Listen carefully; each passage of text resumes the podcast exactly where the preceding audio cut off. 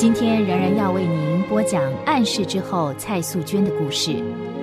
上回我们说到，蔡家发生了一些不幸的变故，蔡总督投资的那一家煤矿公司垮台了。由于过分的劳心劳力，蔡总督终于病倒了。没想到这时候又传来了一个不幸的消息，他们家的那条船沉了。蔡夫人听了吃了一惊。因为船租是蔡家收入的重要来源。好在他们还有两家铺子，一家自己经营，一家租给别人。这些钱都是蔡总督多年的积蓄。蔡总督从小刻苦，经过科举考试，当了南京的总督。蔡家上下的所花的费用，都是他心血的代价，努力的结果。没有一文钱是不正当的手段得来的。如今他们面临这些意外，蔡家将会发生什么样的变故呢？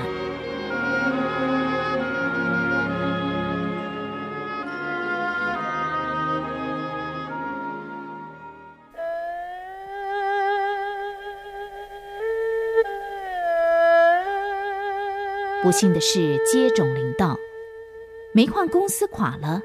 船沉了，剩下的两间铺子，一间被火烧了，一间赔了，不得不关门。这一连串的打击，使身体已经很衰弱的蔡总督，更是一天不如一天。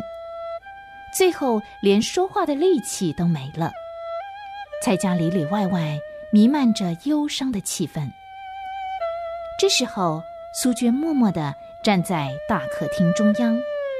看佣人们擦洗大煤油灯的玻璃灯罩，老高打开一道又一道的门。苏娟想：奇怪，这么晚了，老高为什么还要把所有的门窗都打开呢？最近，苏娟也变得沉默多了。虽然心里对许多的事不明白，可是又不敢随便乱问，怕问错了话会给家里带来更多的不幸。昨天，奶妈告诉苏娟，她爹的病好不了了，说不定今天晚上或明天就要离开他们，往另外一个世界去。唉，可怜的爹啊，连我都不认识了。爹，您不能死，您不能死啊！苏娟啊，嗯，你快去帮姐姐的忙，把这个珍珠呢钉在你爹的帽子跟寿袍上面。嗯，苏娟没说话。他回头看了看奶妈，奶妈两只眼睛红红的，不晓得是刚刚哭过，还是因为这几天晚上没睡好。待会儿就去，奶妈。奶妈没有再说什么，她正忙着把纸做的大轿子、轿夫、纸马搬到大门外头。轿边上放了许许多多装满了纸钱的纸箱子，苏娟也跟着出去了。奶妈，您为什么要把这些东西放在这儿啊？傻孩子，连这个都不懂，这是给您爹预备的。给爹预备的？爹要这些纸做的轿子、纸糊的轿服干嘛？他不是病了吗？唉，轿子是给你爹的灵魂做的。你爹在世上是个大好人，总要让他舒舒服服的坐着轿子到阴曹地府去啊。素娟明白了。原来老高把门窗打开，为的是让他的爹的灵魂随时能够出去。多么叫人难以明白的事！人死了，灵魂还能坐纸轿子。再说那些纸做的轿夫、纸做的马，真的能够把他的爹载到阴间去？阴间到底是什么样？一定很可怕。这么说，每一个人死了。都得上阴曹地府去了。素娟想到这儿，不禁打了一个哆嗦。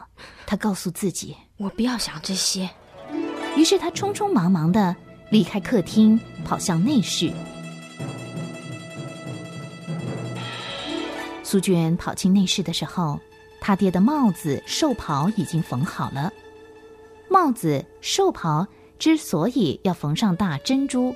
为的是珍珠的光能够帮死人的灵魂引路到另外一个世界上。总之，家里的每样东西都在告诉苏娟一件事：她的父亲随时有死亡的可能。这个念头使苏娟的心沉沉的。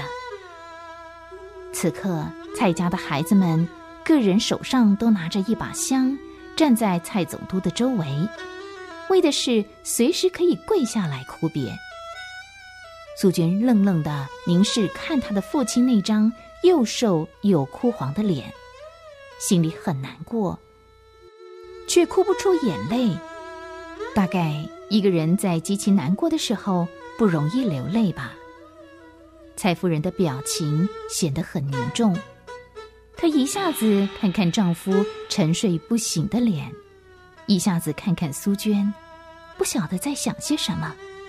忽然，你们都出去，待会儿再进来。是娘。孩子们都出去了，最后离开的是苏娟。苏娟正要走出门房，苏娟。你跟五哥留下来，娘有话要告诉你们。哦，是娘。五哥，五哥，慢走啊！娘有话跟我们说。等两个孩子都进来的时候，蔡夫人就站起来，很严肃的对他们说：“现在你们两个到城隍庙去，去向城隍爷许愿，求菩萨将你们个人的寿数减一岁，加给爹，让爹。”多活两年，好吗？有生以来，苏娟第一次看到娘流泪，也第一次听见娘用这样软弱的语气说话，使苏娟也不禁的跟着哭了。娘，你不要难过，我跟五哥现在就去许愿。五哥，我们走吧。娘，我我跟七妹去了，我马上就回来。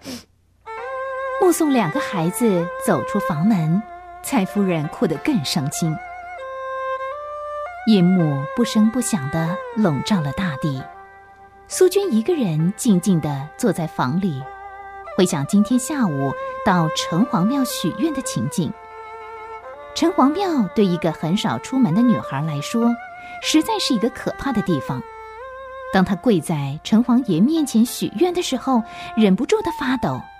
因为那些大大小小的佛像的样子都很难看，脸被烟熏得黑黝黝的，眼睛有大有小，有的咧着嘴露出可怕的牙齿，有的紧抿着嘴显得很严厉。他只偷偷的一瞄，就不敢再抬头了。苏娟只一味的低着头，虔诚的许愿。旁边有人敲磬。并且大声喊着许愿人的名字和许愿的内容，声音大的都可以听到回音，好像他不这么大喊，城隍爷就听不见似的。想到这里，苏娟突然有个问题：我跟五哥许的愿，到底城隍爷听了吗？要是城隍爷真的听了，或许他的父亲还能多活两年。可是。人手雕刻的佛像，真的能有那么大的本事，叫一个垂死的病人活了？这时候，苏娟对城隍爷的信心开始摇动了。因为对城隍爷已经失去了信心，苏娟心里突然有一个新的念头。我常常在书里读到，做子女的为了救父母牺牲自己，表达他孝顺父母的心。结果往往真的能救父母。今天我在庙里许愿，把寿数让一岁给爹，这样不够，城隍爷不会听我的。我也应该学他们，想想办法救救爹的生命。要是这个方法有效，在百天之内，我绝对不会把我做的事告诉任何一个人。城隍爷啊，求你听我许的愿。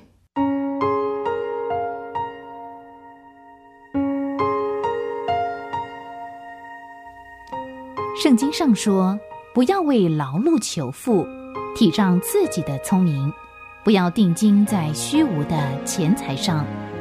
因钱财必长翅膀如鹰向天飞去。蔡总督为了想积蓄更多的财富结果落了一场空。不但原先的财产失去了甚至连健康也赔上了。您说这样做多划不来呢？苏娟想用自己的办法救父亲到底是什么办法呢？能成功吗？请您下回继续收听暗示之后蔡素娟的故事。